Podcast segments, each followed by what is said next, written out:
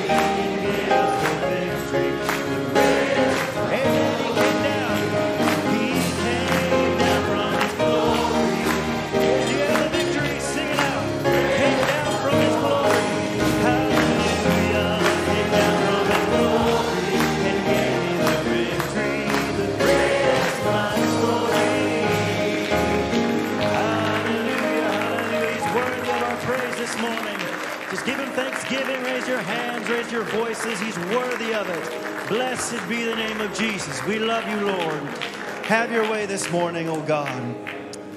Hallelujah, hallelujah. What a privilege we have to gather in the presence of a living God. Amen. We're going to go to prayer at this time. If the brothers could just come, please, and prepare for the morning offering. We do have a couple prayer requests. Amen. Brother Curtis, could I ask you to come, please? Open the service for us, if you would. And Brother Norm Woods just written in that we would please pray for Sister Heidi Neighbor, who is suffering from back spasms this morning and not able to be here today. Also, our sister Julie Kosla is just asking for prayer for her mother. She has in terrible pain due to kidney stones last night and is in the hospital today. Doctors are waiting for a blood report to schedule surgery, and she's very weak in flesh but very strong in the Lord. And just praying for a complete healing and recovery. Amen. May the Lord be with her. We know there are many needs in the body. If there's a need that you have, you can let it be known. He sees every hand, every heart. Brother Curtis, if you would please come and open the service for us. Thank you.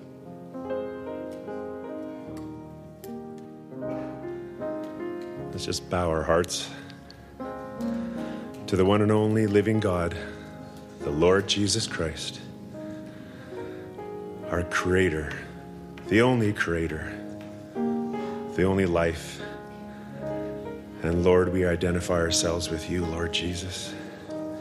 And we believe that you have identified yourself with us. And that makes all the difference, Lord Jesus. We know each other.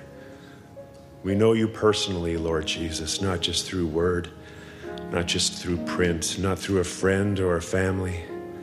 This is firsthand, Lord Jesus. This is an intimate relationship with you, Lord Jesus, and we're not ashamed to declare it.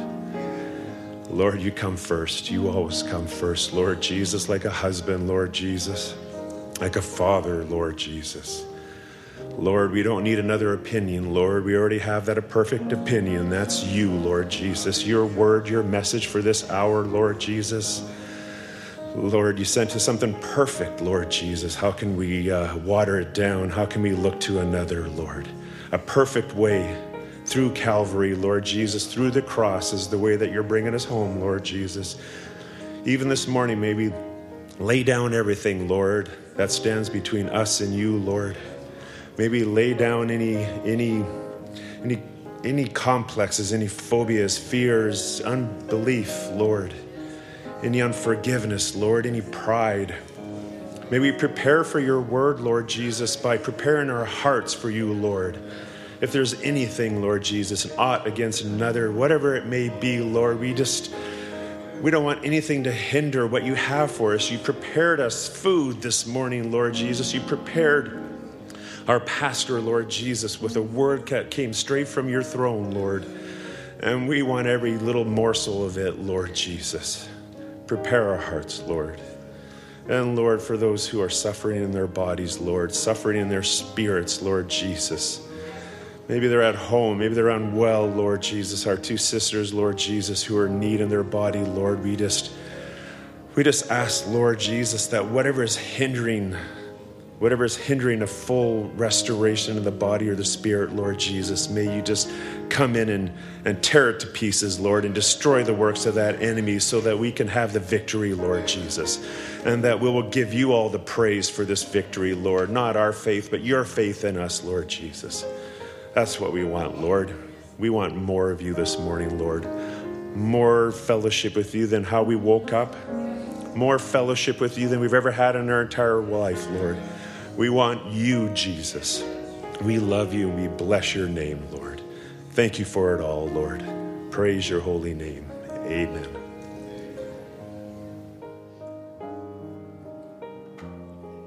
Amen. Why don't you greet the brother and sister next to you as you have your seats? We're going to take up the morning offering. Sister Lily Rose is going to come sing for us. So why don't you come at this time and prepare for your special? And as she comes, why don't we just sing together? I'm so glad I'm a part of the family of God. E flat. Three flats. Oh, I'm so glad I'm a part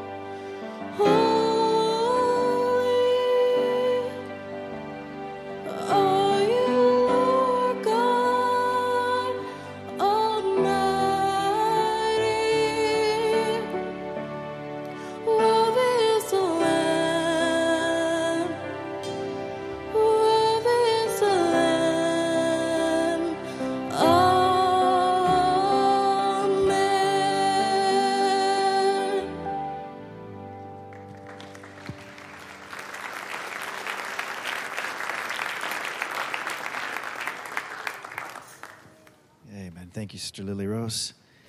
And let's just sing as Brother Tom comes, Yet not I, but through Christ in me. We'll change the order of the service now. All right, can we do it in D? Are you in D? What gift of grace is Jesus my Redeemer?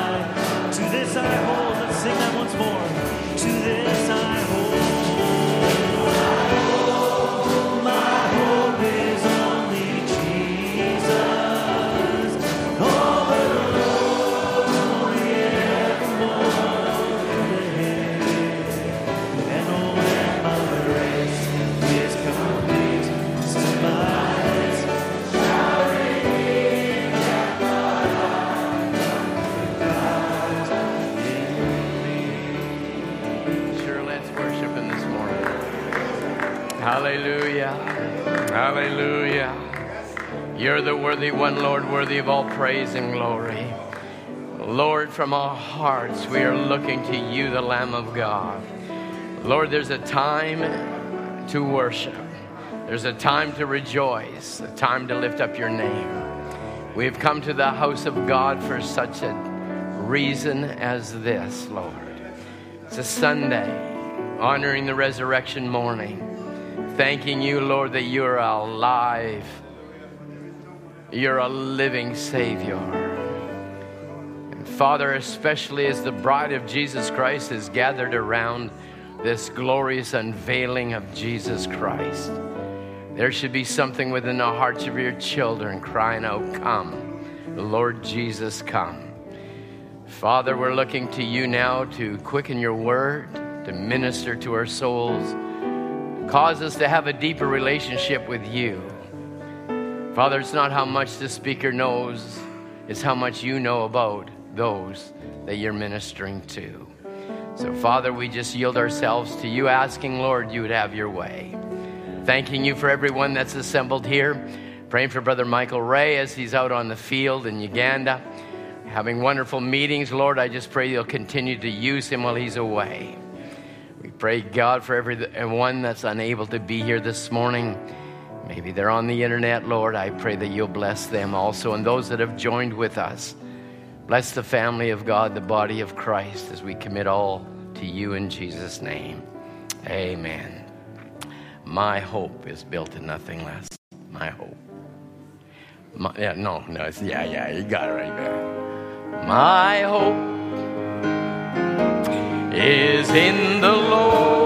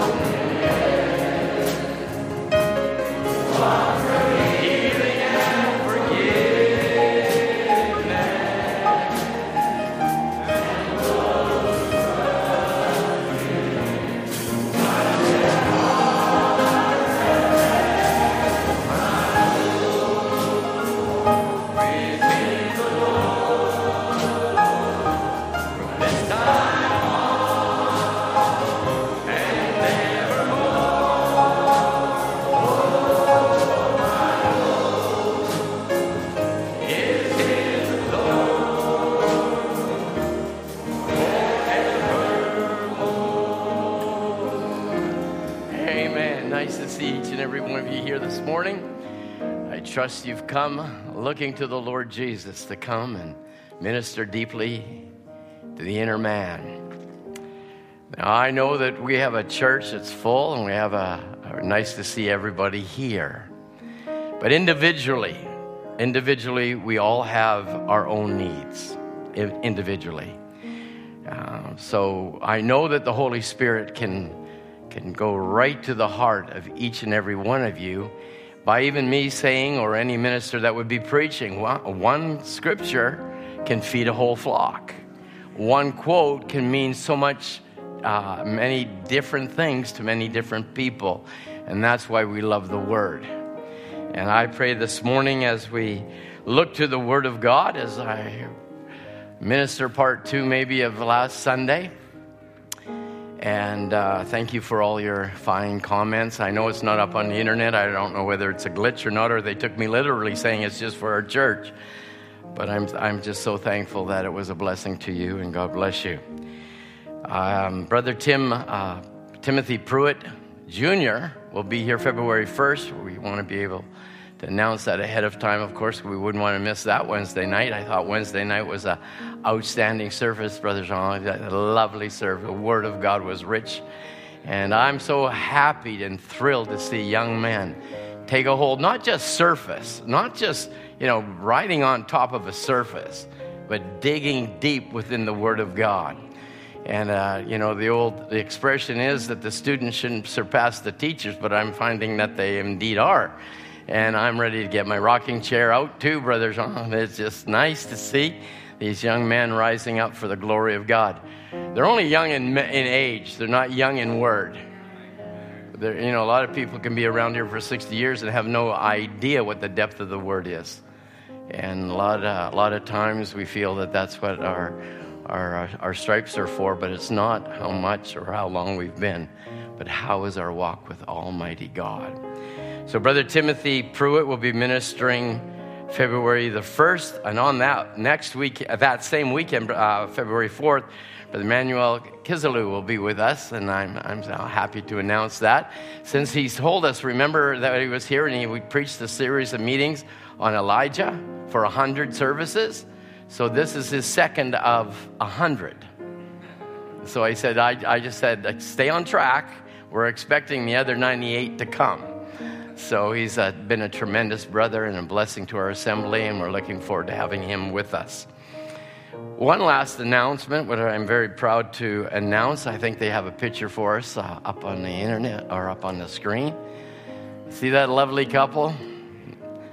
My grandson. I can't believe I'm there in this timeline. But on behalf of Sister Mary, uh, Marielle uh, Fontaine and Brother Sam and Sister Rebecca Ray, they are proud to announce the engagement of Jack Ray and Sister Jess Funk. God bless them.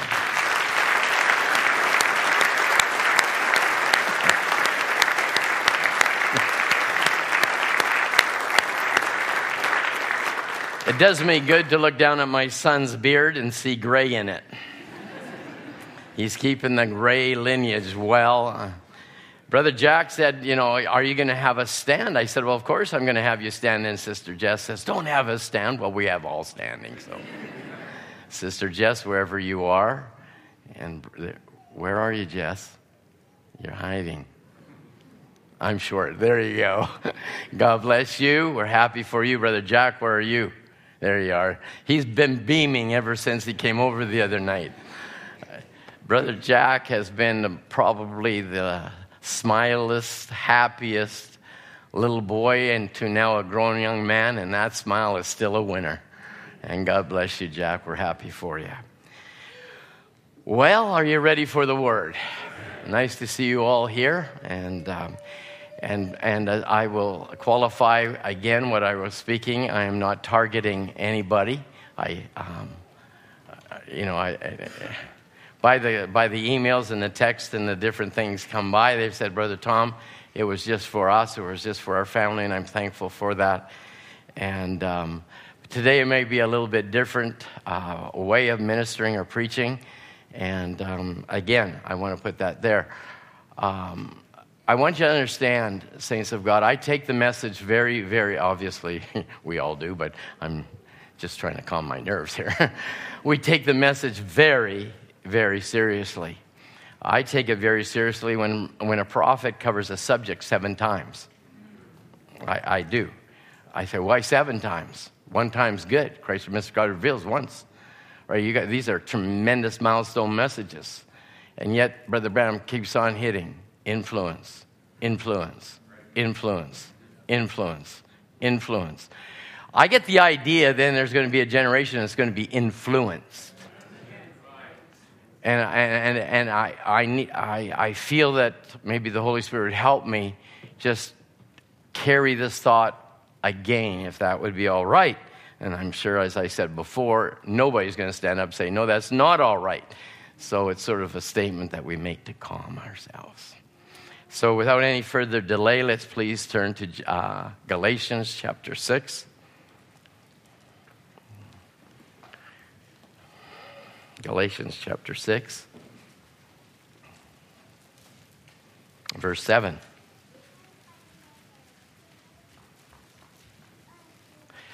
It might, it might focus to a certain age group at some times, and, and it's good for all of us to uh, look at that um, and take heed to that.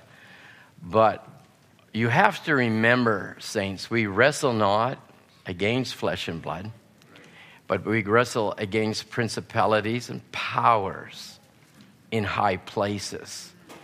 So Satan's attack or his job is destroy families, individuals, and of course our young people. And if he's going to tear into our kingdom, there are going to be men and women of God that are going to tear back into that kingdom. And we are not allowing him to take a foothold, especially in the church of the living God. We're not a bunch of pacifists, we're warriors. And if I see Satan take away your joy, your victory, your health, I take offense, as I've said before, to it. It gets in your family and you're just go to church type of people. I take offense to that. Bible says here in Galatians chapter 6 verse 7 Be not deceived. God is not mocked. For whatsoever a man soweth, that shall he also reap. I would let, I'm, I'm not preaching as such on that scripture, but it's an idea or a thought that's come from God to us. Many times in life, we journey down certain situations, whether it be our home, our family, and we feel it's of God. And yet, when we come across the message, we certainly see it's not of God. And so then God sends us a message to correct the error because the word corrects the error. And so then, if we sow to something, can I say what Brother Ernie Villanueva so often said? We sow to the wind and we pray for a crop failure. But God's not mocked. So when we do something or go down a certain way, there will be a reaping to it. But let me give you an exit strategy there is a blood. Can you say amen? Because the devil will beat you up, but the word is to lift you up. So we understand it, but the blood's there to forgive you and to build on that and make things right. But there is a crop that comes. May God add his bless- blessing to his word. You may have your seats.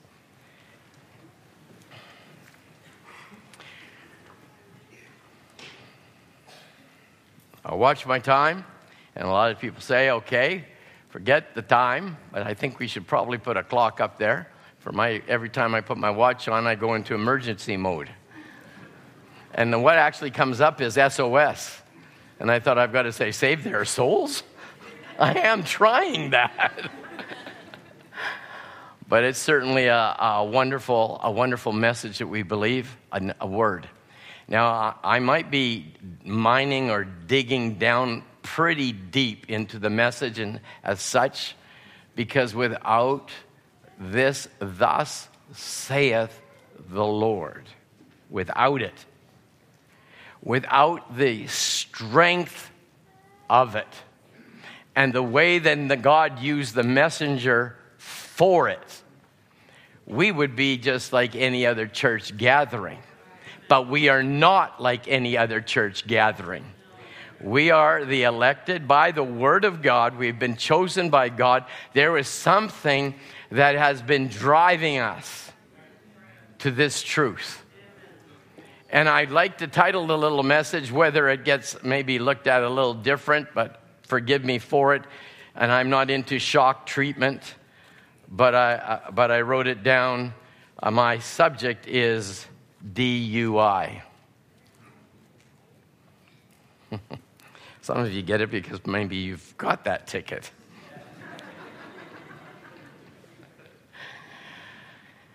My subject last week was, was living under the influence of another, and I'd like to speak on driven under the influence. Not driving under the influence, but we're being driven under this influence. And let can I can I can I just throw something right away? You're here because God loves you. You know, the devil plays with your head. Listen, a lot of us have been just so used and abused by the devil. We have been. We've been beaten up, slugged at, told that we're worst of the worst of the worst. But by the grace of God, we are still here. Worshiping God, wanting God, because if you didn't want it, you wouldn't be here. And the very fact that you're here, then God's dealing with you. Until if God isn't dealing with you, you might as well go to any go to the, go to Cactus Club. Go somewhere where you can enjoy your dinner or whatever you want to do. But we've got a, a, an enjoyment that reaches beyond food. It's the Word Himself we're feeding off of. People get an idea within their minds what they expect when they come to church. They maybe expect to be told that they're the best and they're wonderful, you're looking good, you're great, and have a nice little subject and talk about some social event, and that's going to happen. And, and, and that's what a lot of churches go through. A long service for them is 20 minutes. I would love a service like that. But I told the brothers I can't even say hello in 20 minutes. So I guess I wouldn't be able to preach in their churches. But there's something about a believer that is not, I said, their thirst is not quenched by just froth and social events. That doesn't feed their soul. We have been directed and influenced by so many things in life that we don't even know ourselves how deeply they've been rooted. Many of us have been told or scolded or yelled at or whatever it would be to shape up, ship out, and this is the way that it is. My dad used to say, when I say jump, you don't question, you just say, how high. Uh, he was a Navy man. I don't think I brought that one down to my children, but if I did, forgive me. There are things in life that so influence us and so uh, uh, somehow affect us, and we bring that into the Word And what the word has come is to take that out of us.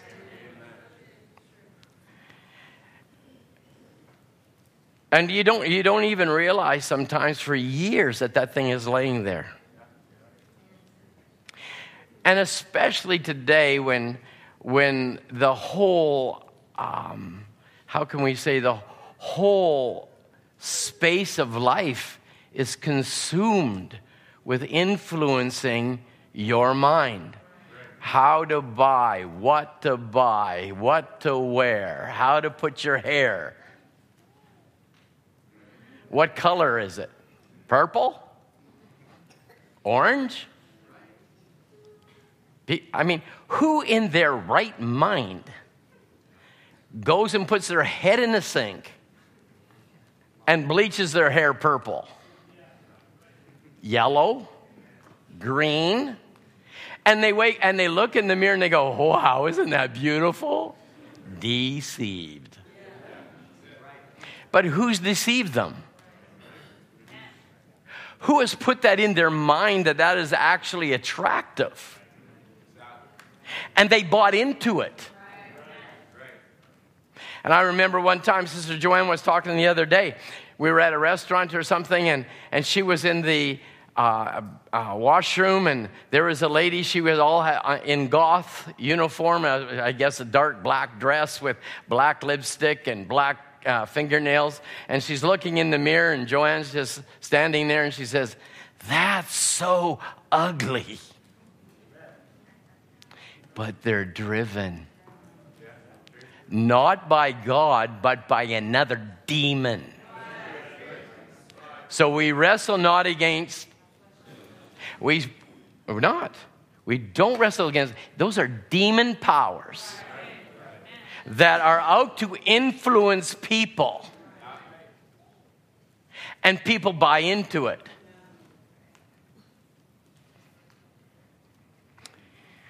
Nobody here, of course, was that way before they got saved, right? You were just a bunch of hicks in the sticks. How many of us, I mean, I, I, I mean, I've used it before, but it's pathetic. And I, and I use it because it's me, so I don't have to point fingers at you.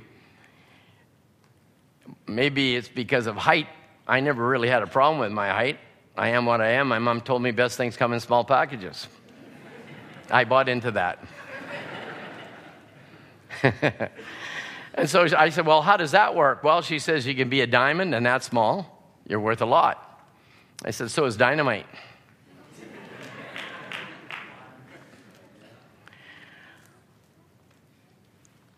Somehow, and, and I just want you to follow the thread, okay, of influence. Somehow, I was, I, I honestly, I, I, I'm, I'm the Beatle generation, right? Unfortunately, I hate to admit that. And it was the big uh, question of who's more popular, Elvis Presley or the Beatles. Well, in Chilliwack, that was a big, um, that was a big, uh, what do they call it, a poll. And I wasn't a guy that would go out, and it used to be with the 45s. And anybody here know what a 45 is? Not a gun. Please don't put up a gun, your hand for a gun. anybody know what a 45 is? Uh, There's some old people here, right? The 45 was a little record. And it was a one hit wonder. So, you know, a lot of times when a band had a, a good song, they would put it on a 45. If it was really good, they put it on an album. And I was just too cheap to buy the album. Just too cheap. I hated it. I'd borrow it from a friend or somebody would give me as a present, but I'd never go out myself and go buy one because I couldn't stand spending that kind of money. But once you buy into that music, you're buying into fashion. Because the demon isn't satisfied just to hook you on music. He's going to get you thinking certain thoughts, living a certain way, acting a certain way, treating people a certain way. I remember, I, you know, I'm a clean cut kid from Chilliwack. Man, we had up the, I mean, we made believers look like unbelievers. We were so clean, spit, and polished. We wore khaki pants, we wore jeans, we wore a golf shirt. We, we just, but when, when the music came, the hair started to go down the ears. Oh, my dad freaked out because we're supposed to get a haircut at a certain time. And, and I would go to, you know, didn't get my haircut. I didn't want to get my haircut. And, who told me I didn't want to get my haircut? Nobody said, don't get a haircut. But it's what you're listening to. And so then dad comes into my room and he said, Son, you go get a haircut. Well, what is rebellion? Ooh, we're going to really get down to home here. Can I say something here? If you young people don't listen to parents, I'm getting right down to your address. If you don't respect the authority of parents, you will not respect the authority of a teacher. You will not respect the authority of, of police officers. You will not respect the authority of ministers. Because it's a seed that has been sown in you. And by the word of God, my Bible says, honor mother and father. But everything else is to influence you away. But I think you have no thought. All right. That's bonus, okay? But that is very important because if the parent isn't demanding it, what they are creating is a loose living child that won't listen to you, won't listen to parents, won't listen to teachers, won't listen to ministry, won't listen to nobody, and we've got a generation of rebellious demons. Oh, okay. Are we setting the tone? Influence. Influence is a is an ability to influence others, which means to influence somebody. You are causing an action to be created and a power over. The only way you know that you have influenced somebody is to see a change of attitude. You have no influence if there is no change. So, what does Satan use? He uses music. Then, surprise, surprise, he uses the education system. If you don't recognize it for what it is, you will give yourself over to a God of education. As Brother Branham said, I am not promoting ignorance, but there's a demon that comes with education. And you should thank God you've got teachers that have the ability to don't let that demon control them. That is why you're getting an agenda, a criteria of homosexuality in the schools, perversions in the schools, because the teachers are perverts bringing it to their children. But God help this church. Stop it. Gay is gay. Lesbians, lesbian. Homosexuals, homosexual. Transvestite, transvestite is a transvestite. A believer is a believer.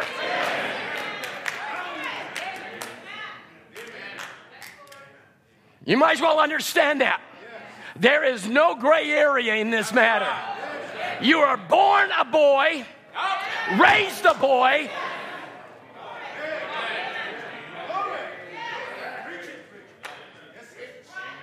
but it's trying to influence into churches. It's trying to interest, uh, uh, influence into schools. And don't you dare buy into that.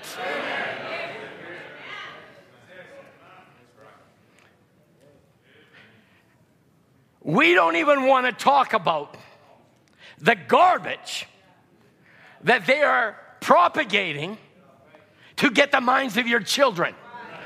I resist it. I deny it. I want every daddy, every mummy, every granddad, every grandmother, every child, every young person to say amen. We deny it. The prophet, he denied the high heels, the tight dresses. Now, listen, saints, I shouldn't even have to touch that. You've been in the Word long enough. You do not wear skin down Winnie clothes. You look like a lady, dress like a lady. Went to a restaurant the other day. I mean, it blew my mind. It blew my wife's mind. And my sister in law, who's not even a believer, it blew her mind. The lady had fingernails that long. I don't even know how they touch the buttons. They must exercise at night. She had eyelashes. I said, Man, those eyelashes could flip pancakes. Pathetic. And they think it looks good. You get around it, don't get boiled. It's not good. It's Ichabod. It's Sodom. I'm not talking about the person because it wasn't me that was wearing high heeled shoes. I was almost Tim's height. If you fell, you'd broke your ankles. High waisted jeans, fluffy, fluffy shirts. Mike, you didn't know there, did you? Oh, you're a good man. I did. Man, I look, I look like uh, Peter. Uh, what was that guy? Uh, Flynn on uh, the pirate show years ago. Errol Flynn. You know, I just needed a sword. And I looked like a pirate. You look like a fool. And the devil ran it in your face, and you actually thought you were cool. And my parents were right. I was an idiot. Excuse me for saying that, but nevertheless, they were right. And, I, and of course, my hair went from here to down here. And I was so proud and rebellious that when my dad, you know, told me I needed a haircut, I went and did. God saved. I got a haircut. Then he turns around and says, I liked you better when you were long hair. Now you know it's a demon. Interesting, isn't it? Interesting. But let me just, I'm going to, I, I just hit a little bit on, uh, I think we, we talked a little bit about uh, country western music. I'm going to say this right now. Brother Branham said, without the Holy Ghost, your children will go, gravitate to that every day. You better get the Holy Ghost before you listen to that garbage. Because if you got the Holy Ghost, you won't listen to that nonsense. The vulgar language. Oh, let me just get into gaming. Am I okay with this? Okay. It's the gaming as such, and, and, and Brother Joe, forgive me because I brought it up. I haven't used it for about five years, so I got five years worth of mentioning gaming, okay? He said, I hate it when you guys talk about gaming. They shouldn't have it anyways. You are right, Joe. But somehow, in some way, it still filters in. And so we have to make a stand on it. Naked women in them. I'm sorry, your little hot pants with halter tops on it, they're not naked. They're naked. That's pornography when I was a kid. Oh, you say, Brother Tom, you're getting pretty strong here. I'm, I'm, not, I'm not even strong enough yet. The garbage and mil, uh, music and the filthy language, and you are allowing your children those kind of games to infiltrate their minds.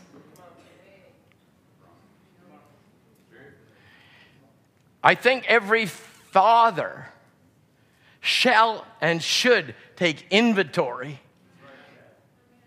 Now, me, for example, and I'll tell on myself, and maybe not proud of it, but um, sort of proud of it, but not proud of it.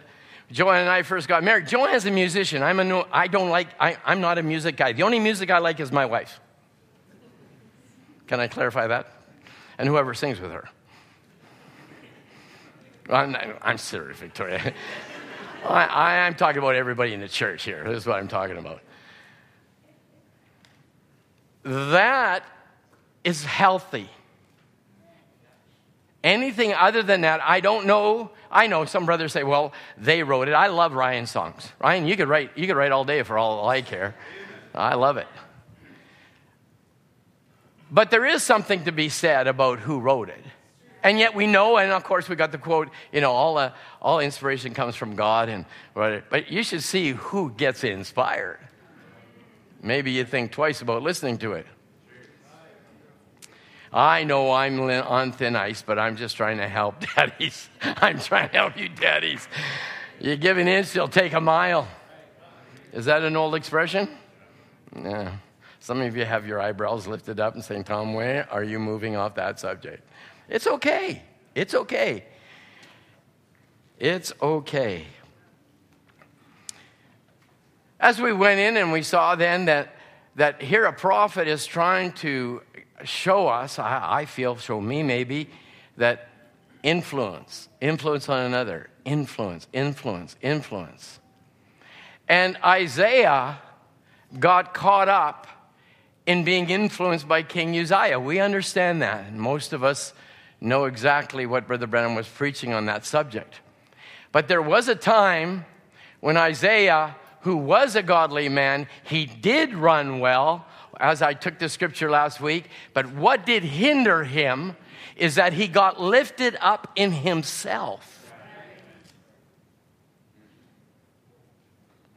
And Brother Branham said, he says, You watch that man. God gives him a little bit of a gift or just a little different than the brothers, and he thinks he's somebody special. He says, You watch that person. He said, Stay humble. Stay humble. Because once you get your eyes off the Lord, and Brother Branham said he thought he could do anything, and he took the censers that the priesthood took and he thought he could go and handle the word. And we know that that was he was looking to the full gospel businessman he was looking at he says and some preachers are preaching that shouldn't even be preaching. That's pretty strong. Because they're influencing people only by intellect and not by the burden of the word of the Lord.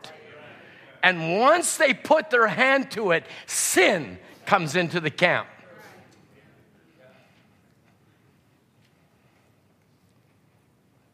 So your testimony as a believer will live on and on even after if God should tarry, you go to the grave, your testimony lives on.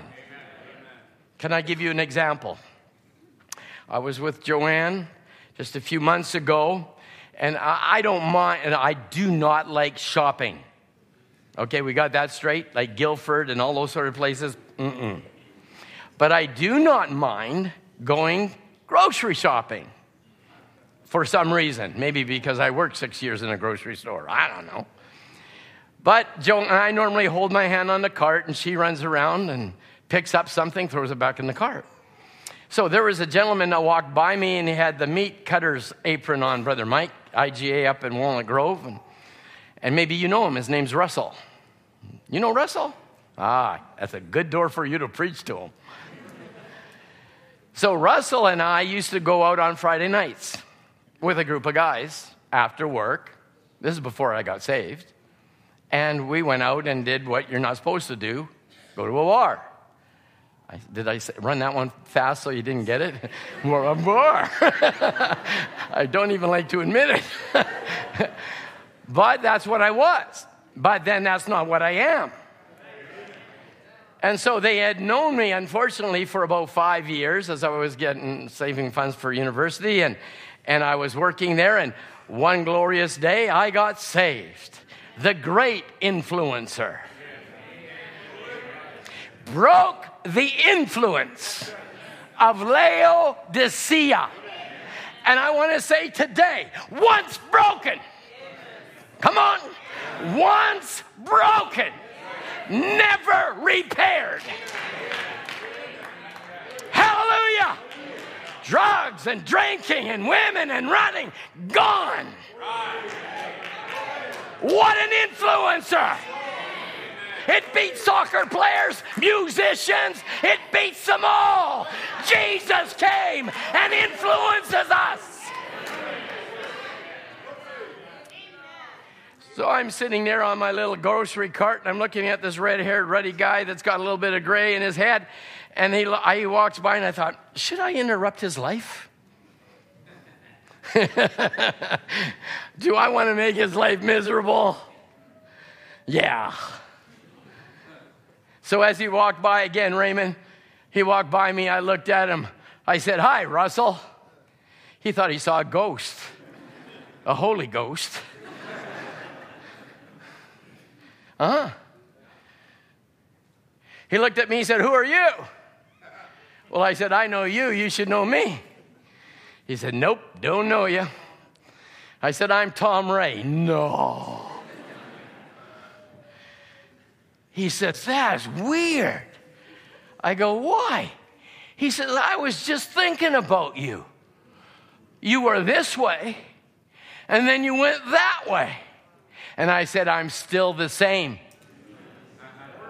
47 years, Russell. I'm still the same. What an influencer. Glory. And I'm happy for it, saints. he says, Man, I remember what you were, but I'm not that. See, they can remember, but they also remember the change. He said, What happened to you? I said, I got saved. And it still works. Oh, he says, You were wild. I said, Now I'm tamed. Come on. Come on. Brother Branham said, Who could tame that devil? There's only one that can tame this devil. Not church, not idea, but the presence of the Word. Break that chain, break that demon. You need to be broken this morning. You break it. Influence of Laodicea. Get that makeup off you. Get those earrings out of there. Hallelujah. Say, well, Brother Tom, what are you talking about? I'm talking about a greater influencer. I'm driven by this influence. So when an influence takes place, how many just gave their hearts straight up right there, first time he came in to hear the gospel? One, two, three, four, five. You're special. You're special. I'm a hard nut. You're a soft nut. It's true. I think that's very special. I wish it was that way for me. I wish that had been that way for me. But I came to Bible Way and I ran from Bible Way. I came to Bible Way. Brother Ken can give, let you know, he chased my little red truck down a gravel road. Come back. I said, No, it's too weird. But you know what? There was something in me that was driving me. What they got is what I want. I don't want to put on religion. I want Jesus Christ. That's what I wanted. And God drove me back, drove me back till finally I said, Brother EBA, it's mine. It's mine. And the day I gave my life to Christ, it's been the same every day since that day. He's mine. The great influencer. That's why I love coming to church because I want the word to keep on influencing me.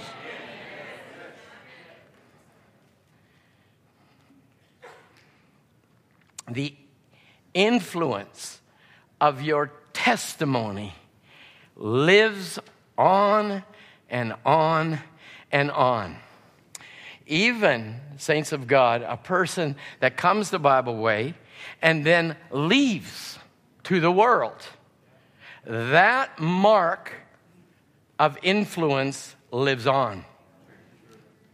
But I want you to know by the word of the Lord, they never ever got it. I might as well be just as open with you as I possibly can. The gates of hell can never prevail against a revelation of a new birth. They never got it. Once you got it, you try and go. Well, that I guess is another subject. I'll just let you dwell on that one for a while. How you live today is very powerful. You don't know who's watching you. Your wife is watching you. Your children are watching you. Your friends are watching you. You make a slip up, that will be marked.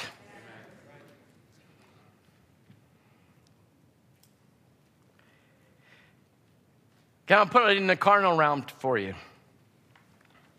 Maybe Brother Ken remembers this, or maybe he doesn't. When we were in business together, we had done certain sawmills or machine shops, whatever it would be. Brother Biscoe, of course, was out of business at the time, and he just made a statement to us. He said, Brother Tom, he said, they will remember, they'll remember how nice you are. They will remember how wonderful your little company is. They will remember how well you brought in their funds and you, you, made, uh, you made your guarantee and so forth like that. But what they will remember you most for is whether you left their factory clean. I thought that's an amazing thought. You can do everything good, everything good, everything good, everything good, but do one thing, one thing. That's what they will remember. Mm-hmm. God help us be driven by the influence of Revelation 10.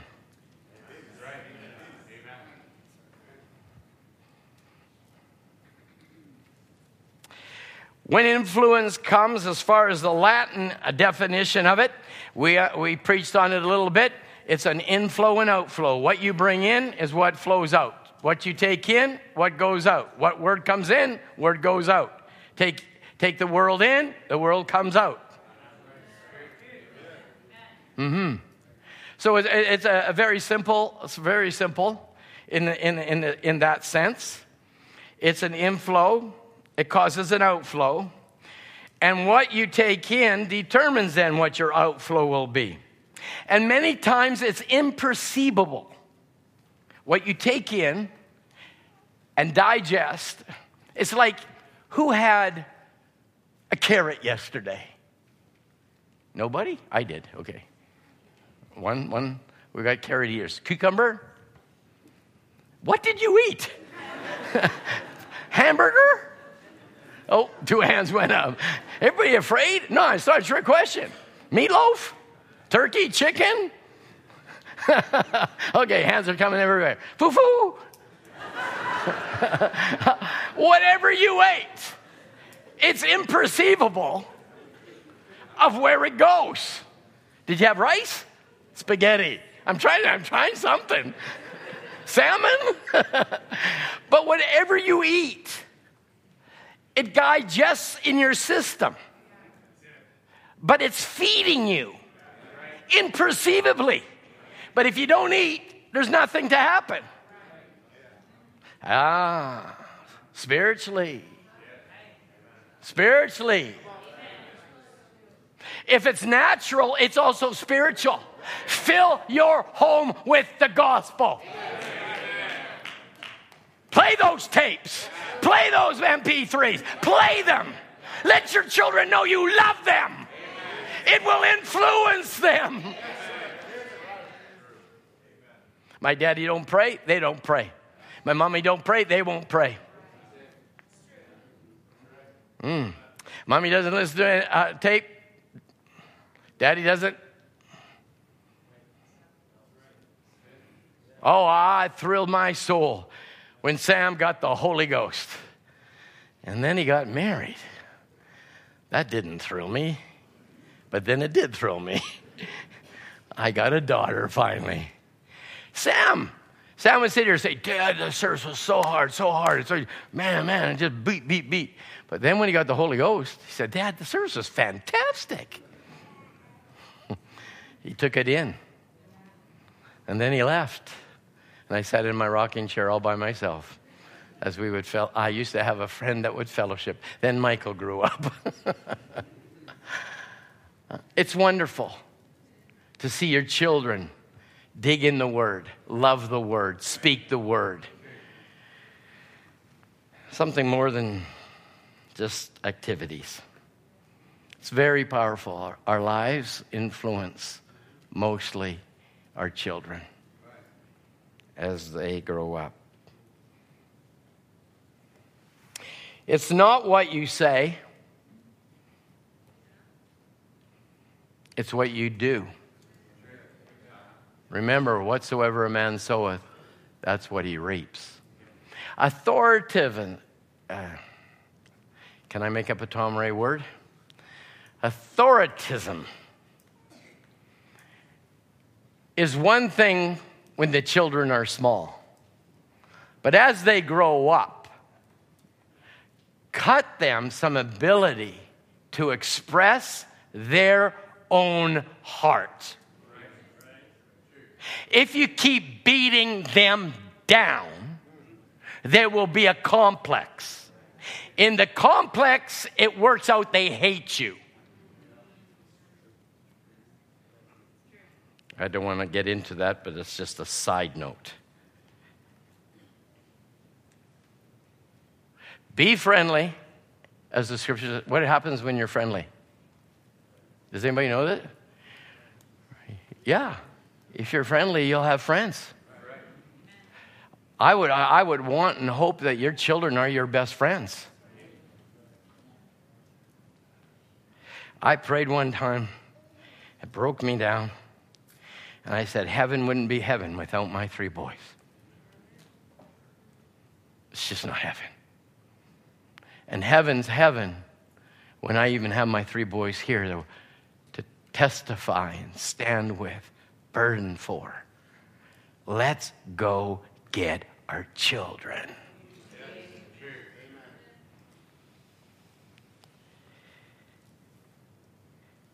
So then, how you live, it's not what you say, it's how you live and love.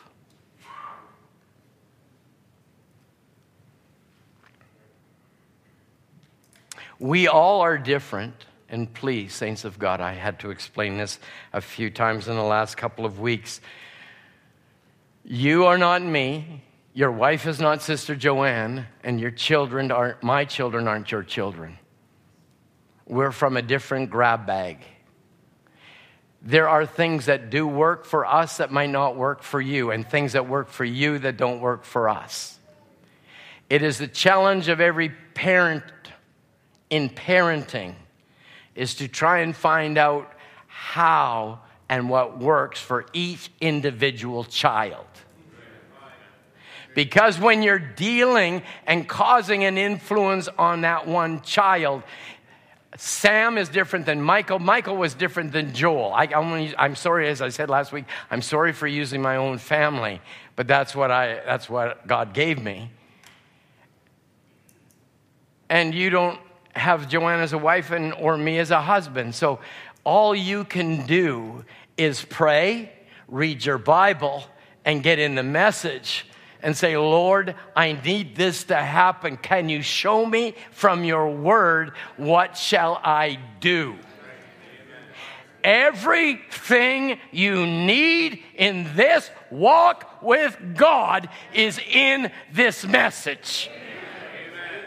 And if you want me to get really down to specifics, your business and how you deal business and how you treat one another, the prophet said, is how you treat God. And if you want to find the quote, get into influence. Cover it from 1962 to 1964. He'll tell you how to act in business, how to treat one another with respect, not take advantage, not fleece them. Now, let me say something here right now. If there's anybody in this church that's taking advantage of another brother's funds, you stop it right now and you don't allow that person to do it to you. You say, what do you get it? Get into influence. I'll show you any kind of quote you want to get in. How you treat one another is how you treat God. You can have the best, best motive you think. But if your motive isn't according to the word, it's not God's motive, it's your fleshly motive. So there's power and influence. I hate to say this, but is this okay? Okay, I got three nods and five okays. Or you're thinking about what I just said, but that's okay. How are we doing? Man, where does an hour go? There is power of influence within your own personal life. And I'm sure if we were honest with ourselves, we'd have some things that we wish we never did. Okay, okay, all right. This, this, this is all bonus. This is all free. This because you can go, you can delve into the message all you. If you believe the message is for an elected people, a bride of Jesus Christ, everything I'm saying to you right now, every quote I've got page, I showed Murphy. I got 40 pages. It's not just on a subject. It's just that if you come to me and ask me, I've got your answer. There is power within your own personal testimony, Brother Joe. I have lived off your testimony. I have shared your wife's testimony. I have shared your children's testimony. I have cha- I shared your daughter's testimony. The testimony and influence of a man will go on not just for the moment, but for years and years and years to come because it's not just their testimony, it's God in their testimony.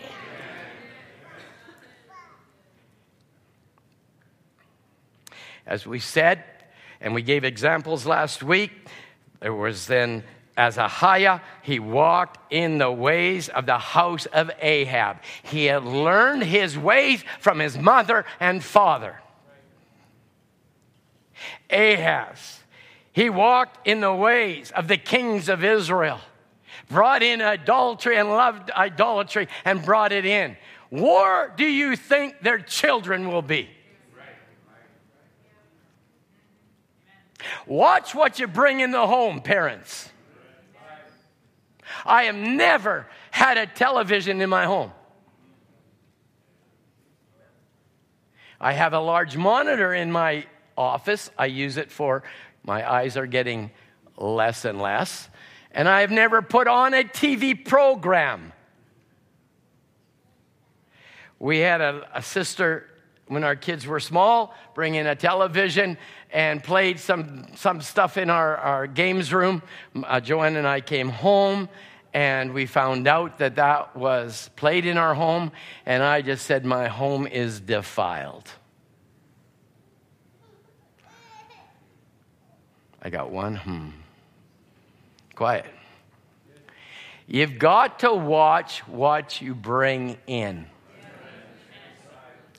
I would rather my children realize that I'm doing it as unto God than I'm trying to appease them. Because once you give them something, you will give them something more. And as Brother Biscoe preached in the 90s, Israel gave away land for peace.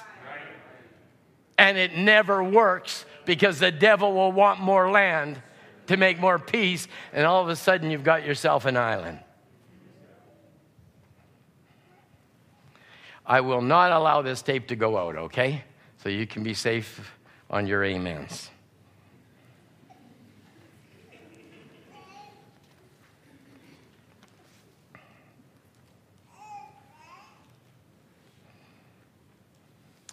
You can be influenced by truth, or you can be influenced by a lie.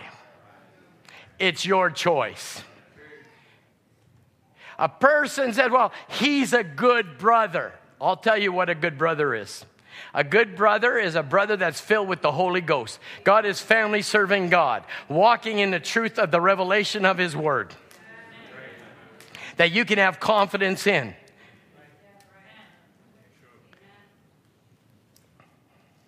Not a flake, but a solid brother. We do not want to have ourselves caught in second or in First Kings 13 where an altar, two false altars were erected and have a living prophet on the premises. So when a real prophet shows up, he speaks against their worship. And let me say something to you, saints. And maybe I'm stepping on ground.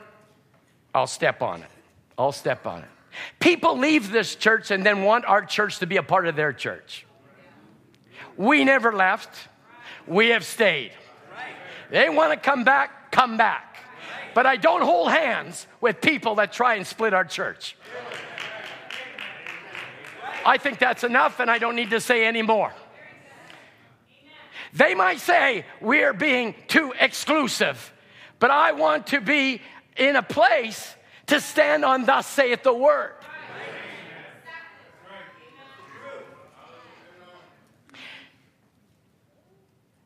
Here comes a prophet into a land where they got false worship. They got a golden calf erected in Bethel, erected in Dan.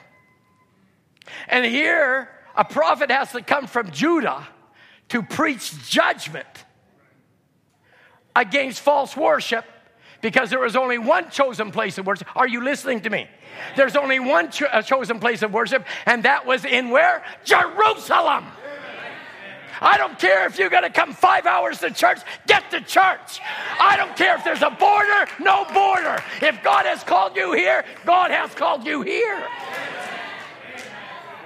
Come on. Until anything else happens, let us know. But here they got it. A prophet's living just right next door. And then here comes a prophet saying, Thus saith the Lord. You got false worship going on here. Jeroboam turns around and he wants to really, he doesn't want to pat him on the back. The Bible says he reached forth to him. I won't hurt you, Murphy. huh? He reached forth to grab him, but God stopped him. God withered his hand. Oh, inclusive? There was no inclusiveness there. Huh? No, sir. Hand withered.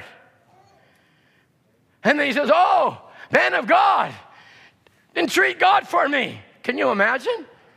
Now, if it would have been me, you deserve it. and oh, by the grace of God, I've got farther than that.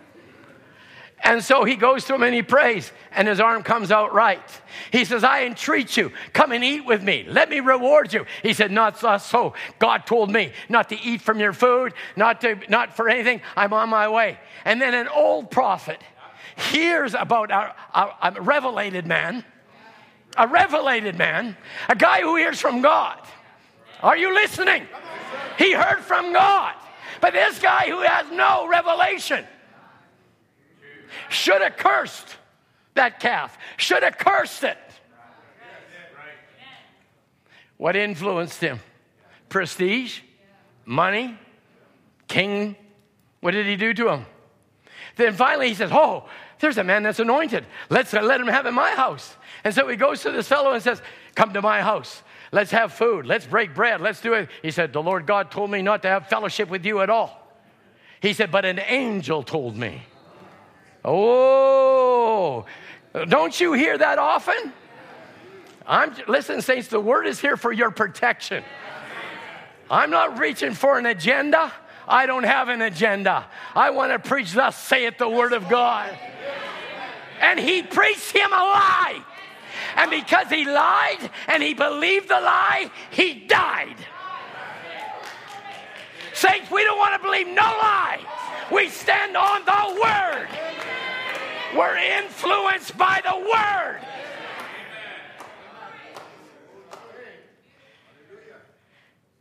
Remember, the Word of God is still prophecy. The Word of God, the testimony of Jesus Christ is the spirit of prophecy. We're not prophets, we're preachers. Brother Branham turns around and says, A preacher's a prophet, a prophet's a preacher. But there's one preacher for an age, and his name is William Marion Branham. You don't listen to that, there's no rapture for you. He is trying to influence you. Listen, he is that wave sheaf offering, is that right? And one day he got caught up by seven angels. Isaiah wasn't the only one that got caught up. Come on. He's a present tense gospel, the same yesterday, today, and forever. Isaiah got caught up. William Branham got caught up. Amen. And turns around and preaches influence. Hallelujah. We need to get caught up. Come on, David. Get caught up and get what? Carried away.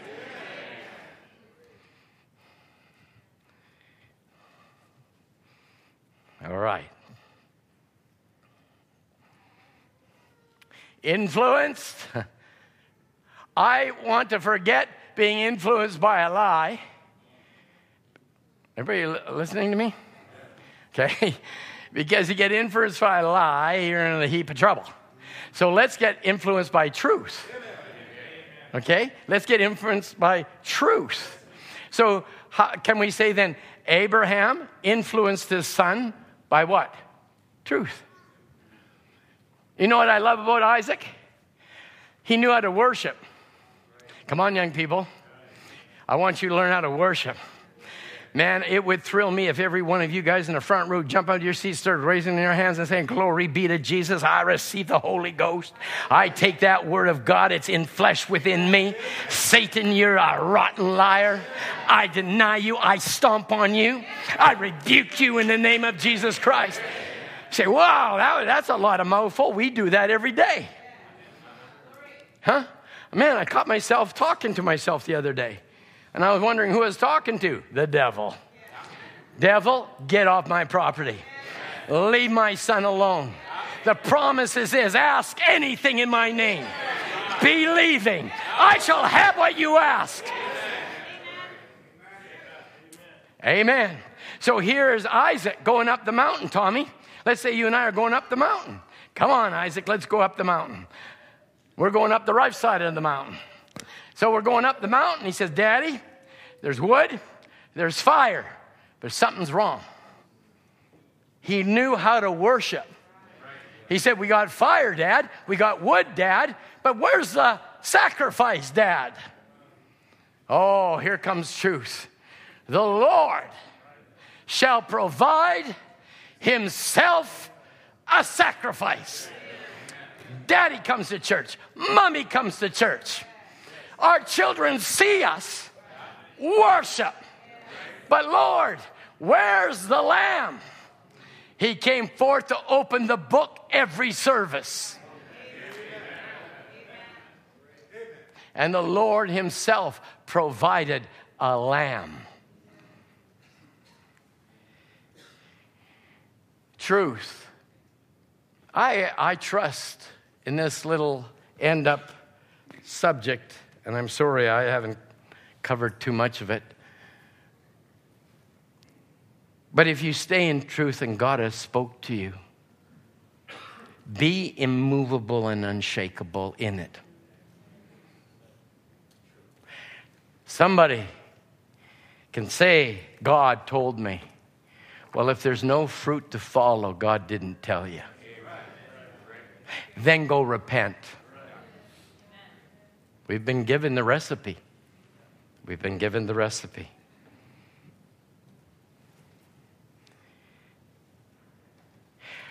Wonderful thing about believers, they give everybody the benefit of the doubt. And that is indeed true. They give everybody the benefit of the doubt. But there's sometimes when you have that doubt, check it out with the Word and see what the Word says. See what the Word says. How often have we been given instruction? No different than our parents have given us instruction within our own homes. But because that we don't give the honor and respect to our parents, when you get instructed in the house of God, you don't take that instruction either. It's just another opinion. My mom and dad don't know anything. The preacher doesn't know my situation. But please, let's remove that and say, the preacher doesn't, but the word does. The word does. I would say it's time, saints of God. And you know, this is this is your own conviction and how you deal with it within your own home and your own personal life. You can have the greatest hockey players' logos on your back, but find out they live like devils. Do you really want to be influenced by that name? If you had Brother Biscoe on your back, I would probably hold you up and say, Hey, you got the right revelation. I'm sorry. I'm proud of that man. I'm proud of the servant of the living God. I'm proud to, be set, to know that I've sat under his ministry for 47 years. 48, I guess it is now. I'm proud of that. Anybody speak against that, they're going to speak against me. You speak against my wife, you're speaking against me. You talk about my pastor, you're, you're dealing with me.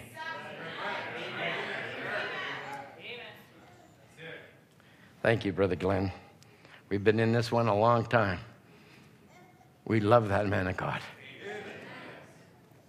I'm not going to let no superstar, some silly musician that's got 455 million followers, to me, that's abysmal. If they pointed them to Christ, I'd say, What a platform you're on.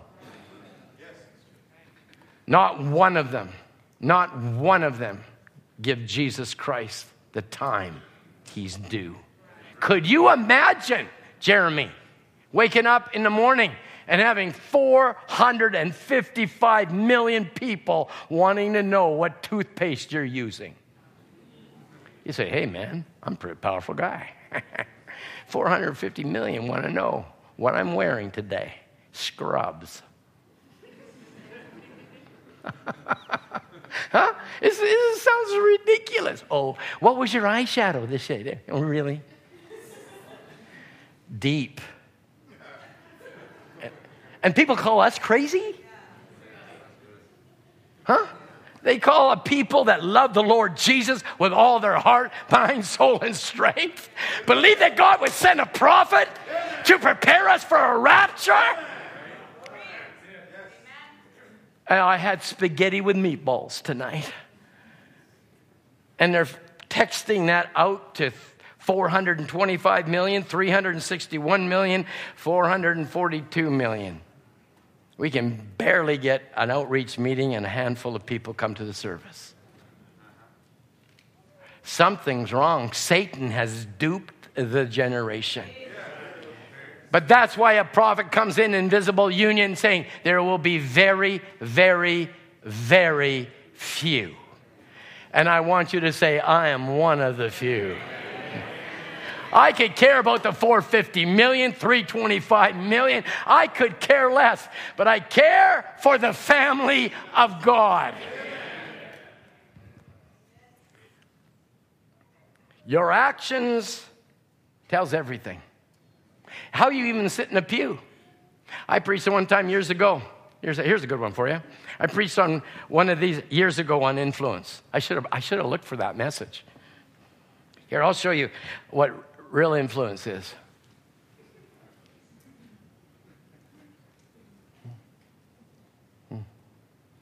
Yeah, right. Mhm. The only person you're influencing is yourself. Everybody's looking at you saying, You're dead. It's called body language, if you want to do a study on it.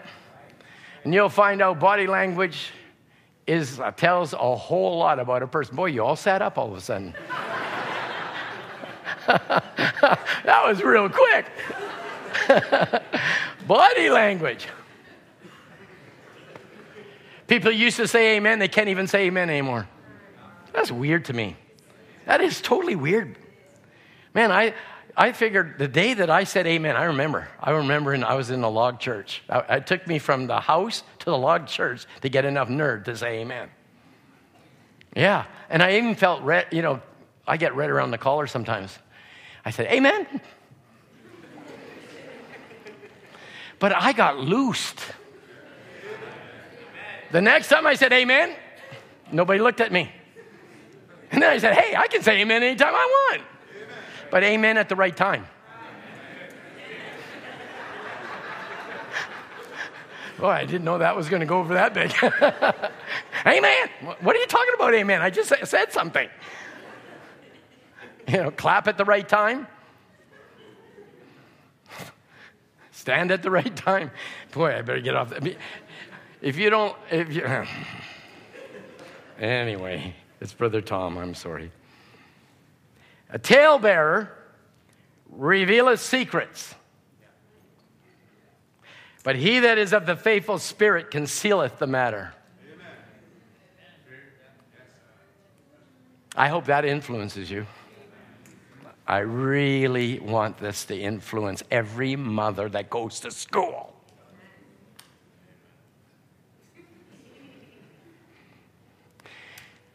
I'm assuming, of course, everybody that's in the parking lot that talks and spends their time are edifying each other from the Sunday morning service. This is all free.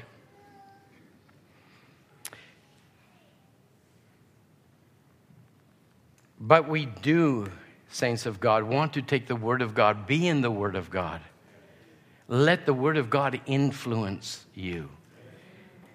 A tale bearer. Do your own study on it. A tale bearer. Did you know Jack and Jess are married?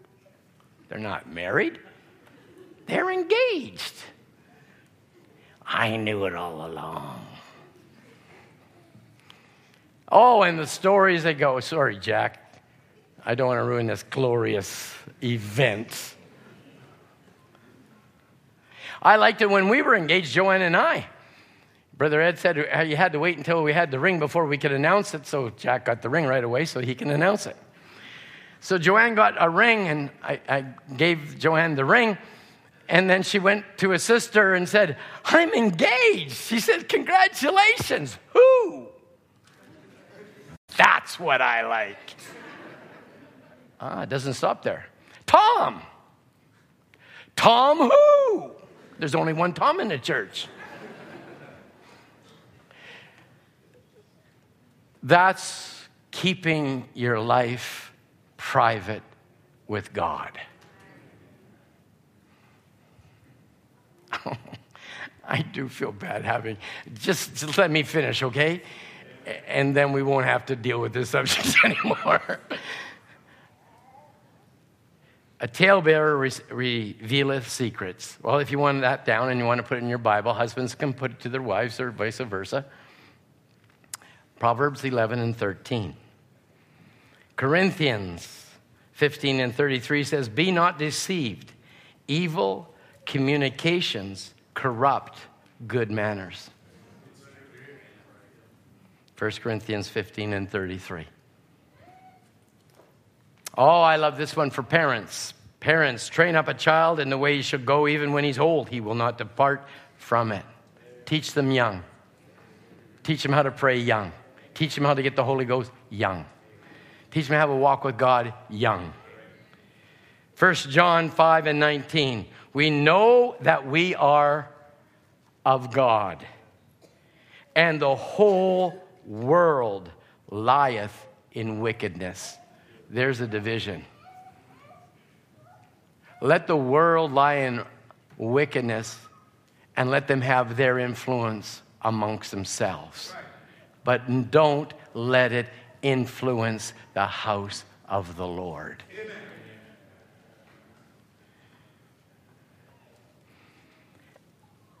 2 Corinthians 3 and 2 says, You are epistles written in our hearts, known and read of all men. This is where we started with our subject, influence, 1963, November the 14th. I wish to take a text, if I could call it that, on the subject of influence. Influence is a great thing. We are told of the scriptures, we are written epistles and read of all men. And we as Christians should always watch what we do and what we say. That we're perfectly honest to every man. If you would like to get that book printed out, I'm sure Megan would love to print that out for you, and I pray that there's a rush for it if you'd like it in book form. We are Christians. We should always watch what we do and what we say. Even around the dinner table. Be careful, little ears, what you. Oh, you know that. Roast preachers on menu today. How dare Tom talk to you like that? What you've just done is destroyed your child. Every time Brother Tom or Brother Tim or Brother Michael or Brother Murphy stands in this pulpit, the day you criticize is the day you destroy your child. If you want to criticize, come to me or these brothers. Watch even what you say to your wife. Can I give you something free? Since I'm giving away free items today. Brother Lonnie Jenkins said something years ago when I was, I don't think, uh, uh, Joanne and I were even married at the time.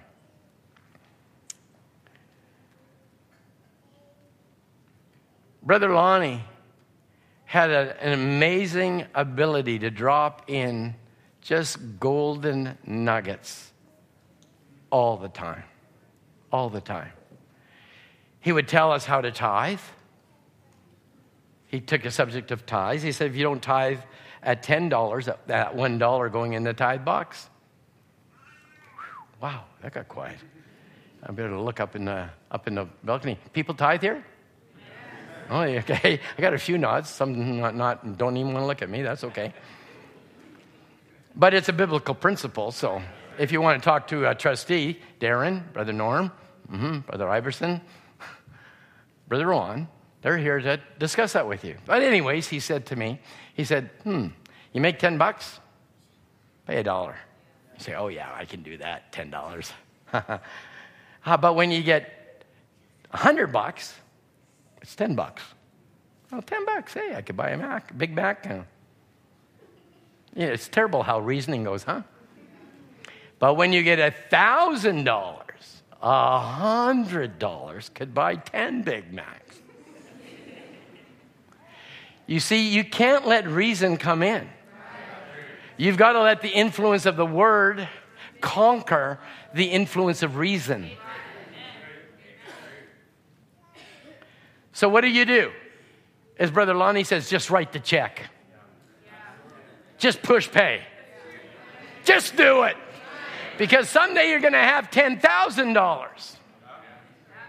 Mm-hmm. And then it's a thousand bucks. Say, I could pay rent with that. No, it's not yours to pay. But you just watch, because now you're getting into my category, a hundred thousand.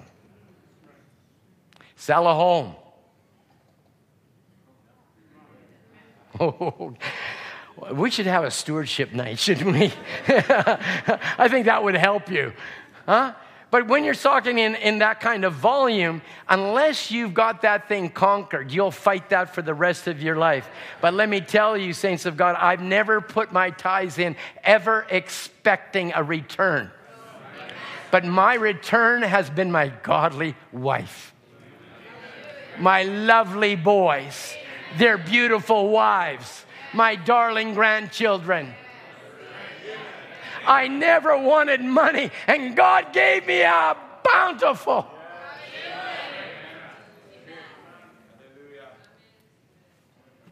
I hope that helps you.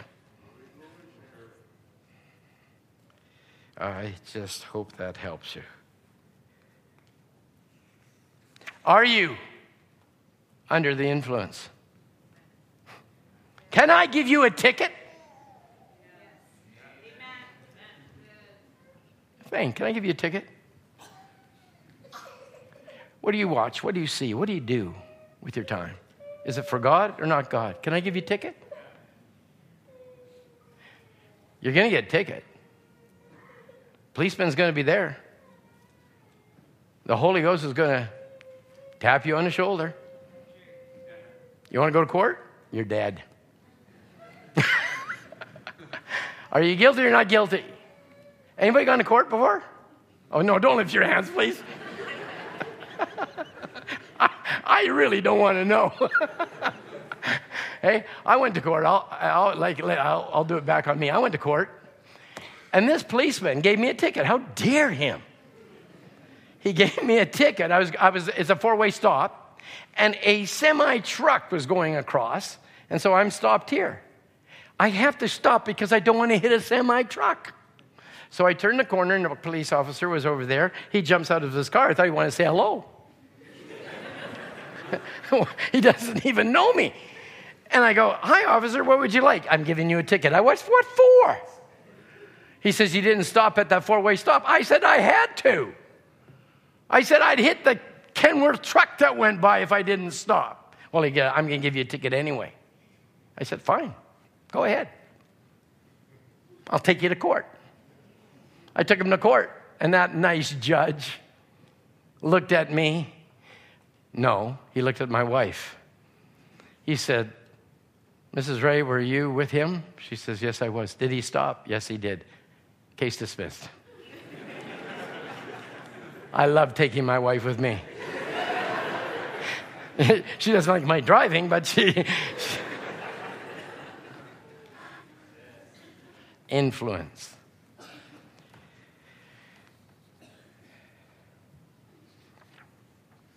Influence.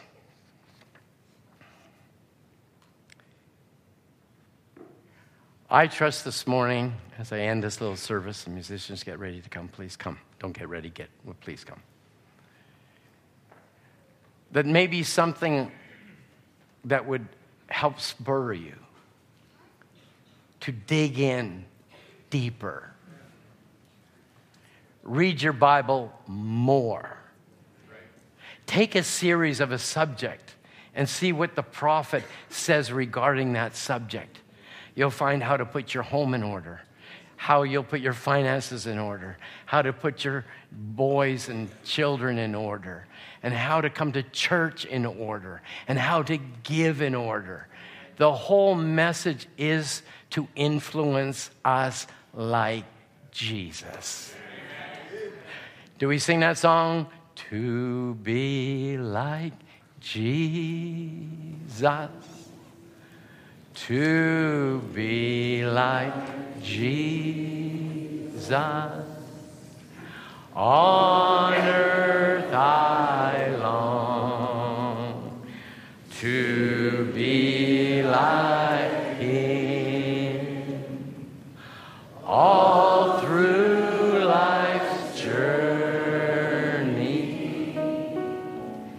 from earth to glory, I only have to be like Him. Let me just read and finish this quote, please. And we as Christians should always watch what we do, what we say, that we're perfectly honest to every man. Brother Branham goes on to say if you're not honest with yourself, you won't be honest with another man. And if you're not honest with that man, you won't be honest with God. So it just keeps on and keeps on and keeps on. Be honest, be perfectly honest with every man. If you can't be honest with your fellow man, you certainly won't be honest with God. So, how we serve God is how we serve one another. Hmm. Say, Brother Tom, it's a Sunday morning. It sounds like a Wednesday night service. Home cooking. Well, saints of God, we need to take the Word of God right down to the inner man, down to our souls. So, how we serve God is how we serve one another. As honest as I would be with you, that's how honest I will be with God. And that's the same way with you, with me. We must be honest with each other in all our dealings. I preached a little message years ago. Brother Ken reminds me of it ever so often. He seems to use it. And the scripture says, To the pure, all things are pure. And that is indeed true. You got a pure heart, you will look at one another purely. But if you got a heart that will cheat, you think everybody's a cheater. It's just inevitable. If you're a thief, everybody's a thief. And you judge everybody's actions by the way you think you are. But at the end of this little service, I trust you can put up your hands and say, Lord, by the grace of God, let me have a pure heart. Give me a heart like thine. Lord, let my life influence the brothers that I sit by side every service and sisters. I don't want to be a hypocrite. I want to be true and honest, not before just man, but before God.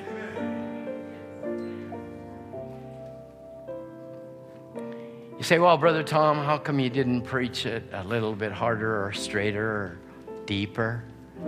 Brother Branham said at one place, he said, if you don't lose, learn your ABCs, how do you expect to have algebra? This isn't necessarily just ABCs, this is real life living. This is a believer's position in Christ. This is how you get victory over the devil. It gives you courage to handle, thus saith the Lord.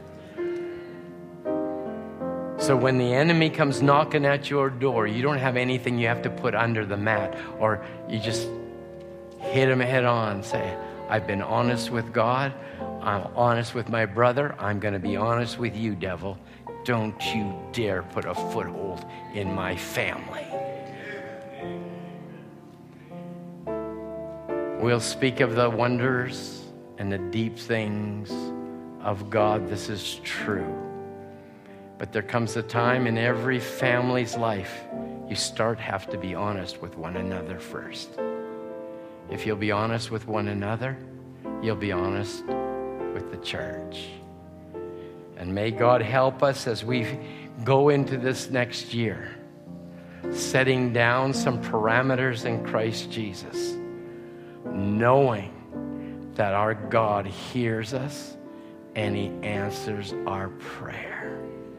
How many want to be influenced, not by Laodicea, let's stand to our feet, but want to be influenced to the Lord and have Him influence you in a greater way, in a deeper walk with God? That's all my heart cries for.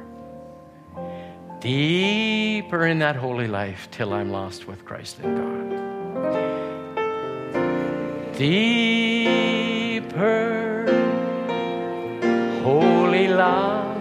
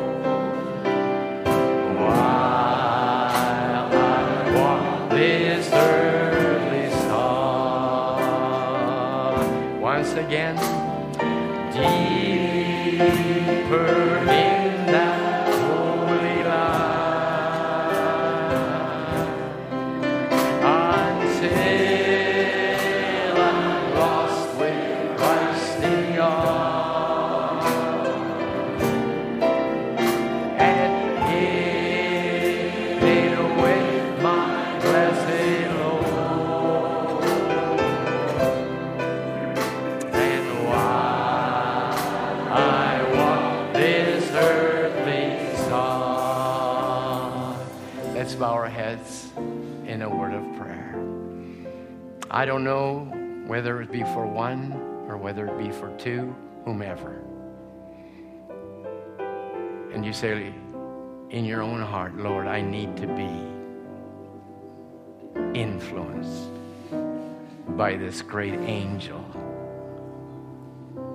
Not only Isaiah got caught up into, not only did the prophet get caught up into, but I need to get caught up into. And you just want to just open up your heart to him this morning and say, Here, my Lord, speak to me, Father. Heavenly Father, whether it be from the back of the church to the front, heads bowed, hearts lifted up, hands raised.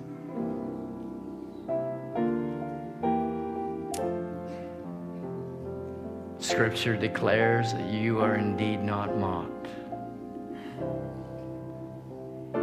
And so, Lord, we want to do things better. We want to walk in the bloody footprints of our Lord Jesus Christ.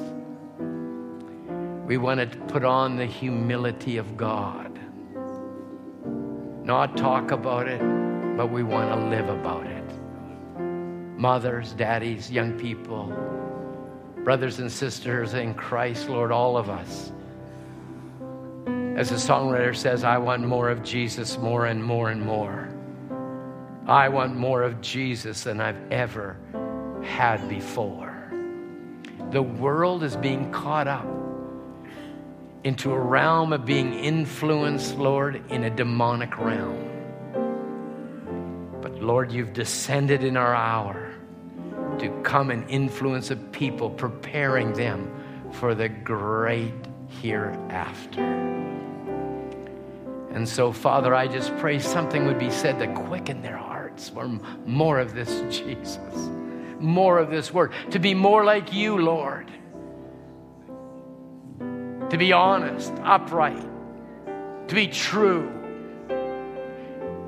That, Lord, it wouldn't just be words, but it would be a living life in Christ. That Paul said, I no longer live, but now it's Christ living in me. May it be, Lord, exuded out of our lives. Be kind to one another. Be honest to one another. Love one another. And by this shall all men know that you're my disciples. Lord, we're a little bit strange to Laodicea because we are not of Laodicea. And Father, we can get excited about many things, and indeed we shall and will continue. But sometimes, Lord, we have to dig a little deeper in the love of Jesus. So, Lord, as mummies and daddies, and each and every one of us will leave this little house, may we be so impregnated by the Word of God that it would take a hold within every one of our lives. That, Lord, through this little couple of services, and I'm so sorry, Lord, I would love to have preached. But I just pray, Lord, that something been said to edify and build each and every one of them up into this faith. Watch over us as a church, Lord. Give us discernment of spirit. Let us love the Word of God before the love of man. And let us walk in truth and not error or lies. And let the grace of God be our portion, Lord as we are a united body as one, that we can shout and give you all the glory as one voice, one heart, and one mind. I ask it in the name of Jesus Christ. Amen. Amen. Well, I hope that didn't hurt too bad. It went a little bit fast for me, but sorry I didn't cover as much as I wanted to. And I will not visit this subject for a while. We'll see and take inventory maybe another time. I don't want to break the atmosphere, so please ponder these things. Tell the devil, I'm one of them, and I will not be denied. So please greet one another with a godly handshake. Tell each one how much you love and appreciate each other. Makes the church strong. And God bless you. God be with you until we meet again. You're dismissed in Jesus' name.